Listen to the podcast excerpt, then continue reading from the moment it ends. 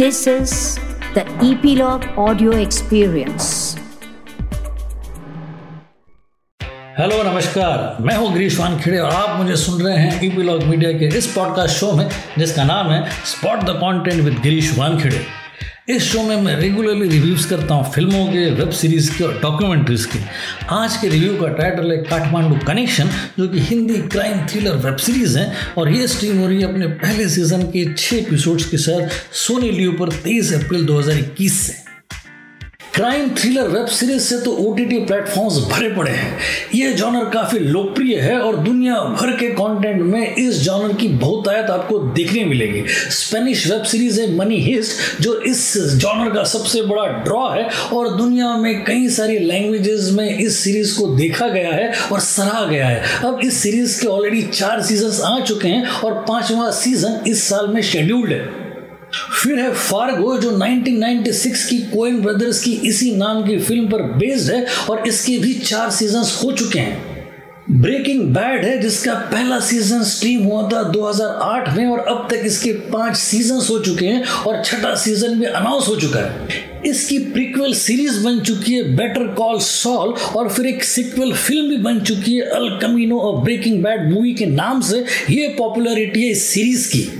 और फिर हमारे यहाँ पे इस जॉनर में काफ़ी इंटरेस्टिंग और सिग्निफिकेंट काम हुआ है, खासकर 2016 में बनी नेटफ्लिक्स की सीक्रेट गेम्स और फिर उसकी पॉपुलैरिटी के बाद बनाया गया उसका सीक्वल इस सीरीज़ ने इस स्पेस में काफ़ी लैंडमार्क काम किया है। और फिर अमेजॉन प्राइम की 2018 में आई हुई मिर्जापुर और उसके बाद 2020 में आया हुआ उसका सीक्वल इन्हीं में एक चमकता नाम है पाता लोग जो मई 2020 को आया था और वो Filmfare O T awards में आठ कैटेगरीज में नॉमिनेटेड था, जिसमें से पाँच अवार्ड्स उसने जीते थे। और फिर अमेजोन प्राइम पर यह है द फैमिली मैन जो सितंबर 2019 को आया था और इस साल आ रहा है उसका दूसरा सीज़न इन सारे पॉपुलर नामों में और एक इंटरेस्टिंग नाम है अ सिंपल मर्डर जो कि सोनी लियो पर पिछले साल स्ट्रीम हुई थी अपने पहले सीज़न के सात एपिसोड्स के साथ। इस सीरीज़ को डायरेक्ट किया था सचिन पाठक ने, जिनका कनेक्शन है इस सीरीज़ काठमांडू कनेक्शन के साथ, जिसे उन्होंने ही डायरेक्ट किया है, और अब ये सीरीज़ भी इस सिग्निफिकेंट फेरिस्ट का हिस्सा है।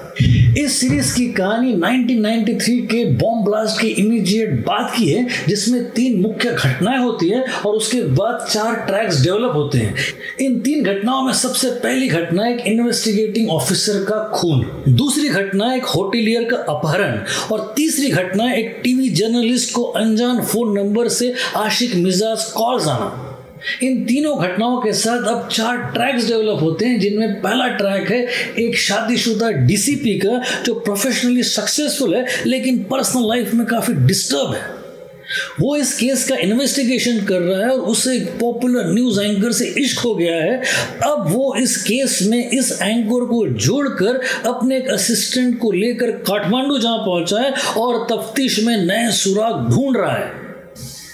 दूसरा ट्रैक एक सीबीआई ऑफिसर का है जो पैरेलली इसी केस का इन्वेस्टिगेशन कर रहा है और इंसिडेंटली ये भी इस डीसीपी की टीम से टकरा जाता है, जहाँ फिर वो जॉइंटली इस ऑपरेशन को फॉलो करते हैं। तीसरा ट्रैक है इस खूबसूरत न्यूज़ एंकर का, जिसको अनजान आशिक के कॉल्स आते हैं और अब ये डीसीपी से मदद मांगने आई है। और फिर चौथा ट्रैक है विलन का, जो लखनऊ से जा पहुँचा है काठमांडू और फिर एक गॉडफादर की मदद से एक बड़ा कैसिनो चला रहा है और अब इस गॉडफादर को भी अपने रास्ते से हटाना चाहता है। ये चारों ट्रैक्स डेवलप होते हैं और उसके बाद कई ट्विस्ट और टर्न्स के साथ कहानी आगे बढ़ते हुए क्लाइमैक्स से पहुँचती है, जो कि मॉडरेटली एक्साइटिंग है। सस्पेंस और ड्रामा का कॉम्बिनेशन सेटिस्फैक्ट्री है। अगर इस सीरीज़ में कुछ हाई पॉइंट्स है तो कुछ लो पॉइंट्स भी है। अगर हम सबसे पहले लो पॉइंट्स की बात करें, यानी कि खामियों की बात करें तो सबसे पहली खामी है एम्बिशन एम्बिशियस होना बुरी बात नहीं है, लेकिन इस सीरीज़ का एम्बिशन कुछ ज़्यादा ही बड़ा है और उसे रोकता है इस सीरीज़ का बड़ा ही कमज़ोर स्क्रीन प्ले स्क्रीन प्ले में कई सारे लूपहोल्स है और आलस से भरा स्क्रिप्ट में लिखने के कारण ये सीरीज़ पाता लोक का एक गरीब अवतार बन के रह गई है। दूसरी खामी अप्रोच बड़ा ही अनरियलिस्टिक और फिल्मी अप्रोच है इस सीरीज़ का। वो Telugu larger than life blockbusters की तरह, वो ज़बरदस्ती का स्वैग और फिर गैंगस्टर्स की गोलियों से बचना और फिर खून करके भाग जाना, इसको बड़ा ही इमेच्योर और बनावटी बना देता है। और तीसरी खामी है विलन विलन का ट्रैक बड़ा ही कमज़ोर है। वो 90s के मिथुन चक्रवर्ती या धर्मेंद्र की फ़िल्मों जैसा आँखों में अंगारे भरकर डॉन बनने की सीढ़ियाँ पार करने वाला कैरेक्टर बड़ा ही अजीब लगता है। एक्टर जिसने ये रोल किया वो कॉम्पिटेबल है, लेकिन कोई वजनदार नोन फेस या फैमिलियर नाम न लेने के कारण वो फ्लैट हो जाता है। इन तीन खामियों के अलावा अगर हम खूबियों की बातें करें तो इसमें सबसे पहली खूबी है अमित सियाह ये एक्टर ही है जिसके कारण आप ये सीरीज़ देख सकते हैं। अल्कोहलिक डीसीपी के रोल में इसने गजब ढाया है। इसका मैनरिज्म इसका वो lack of confidence personal trauma professionalism और फिर अथॉरिटी सारे ही इमोशंस में ये शीर्ष पर है। इस डायरेक्टर के साथ वो पहले भी काम कर चुके हैं सोनी लिव की अ सिंपल मर्डर में और मुझे लगता है कि ये डायरेक्टर और एक्टर की जोड़ी आगे भी काफ़ी सिग्निफिकेंट काम करेगी। दूसरा रीजन है सचिन पाठक। ये है इस सीरीज़ के डायरेक्टर जो इस बार कुछ ज़्यादा ही ओवरबोर्ड चले गए। ड्रामा और ह्यूमर का उनका सेंस अच्छा है और एक्टर्स के काम से ही समझ में आ जाता है कि उनका रिस्पेक्ट भी उन एक्टर्स के बीच में काफ़ी नोटवर्दी है। और तीसरा रीजन है Aksha Pardasany. Popular news anchor के कैरेक्टर में ये एक्ट्रेस ब्रिलियंट है। तमिल, तेलुगु, मलयालम और हिंदी फ़िल्में कर चुकी ये एक्ट्रेस। इससे पहले नज़र आई थी नेटफ्लिक्स की जाम तारा में। इस सीरीज़ में अमित सियाल के साथ उनकी जुगलबंदी कमाल की है। रोमांटिक भी है और एंगेजिंग भी।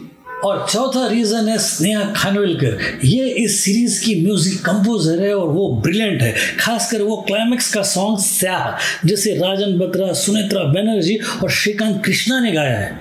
ओए लकी लकी ओए और गैंग्स ऑफ़ वजयपुर जैसी फ़िल्मों में कंपोज करने के बाद इस क्राइम थ्रिलर में कंपोज करना वाकई में उनकी वर्सेटिलिटी भी दिखाता है और रेंज भी।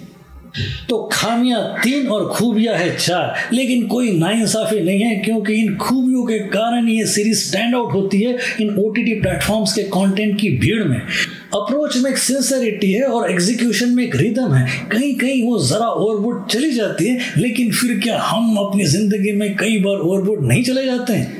जाते हैं। इसलिए गो फॉर इट तो आज के लिए बस इतना ही। अगले शो में मिलने से पहले आपको याद दिला दूँ कि सब्सक्राइब करना ना भूले इस शो को, जो कि ईपीलॉग मीडिया की प्रॉपर्टी है, और सुनते रहिए इसे आपके फेवरेट पॉडकास्ट ऐप्स पर, जैसे कि गूगल पॉडकास्ट एप्पल पॉडकास्ट और गाना डॉट कॉम पर। अगले शो में फिर मुलाकात होगी। तब तक के लिए एंजॉय पॉडकास्टिंग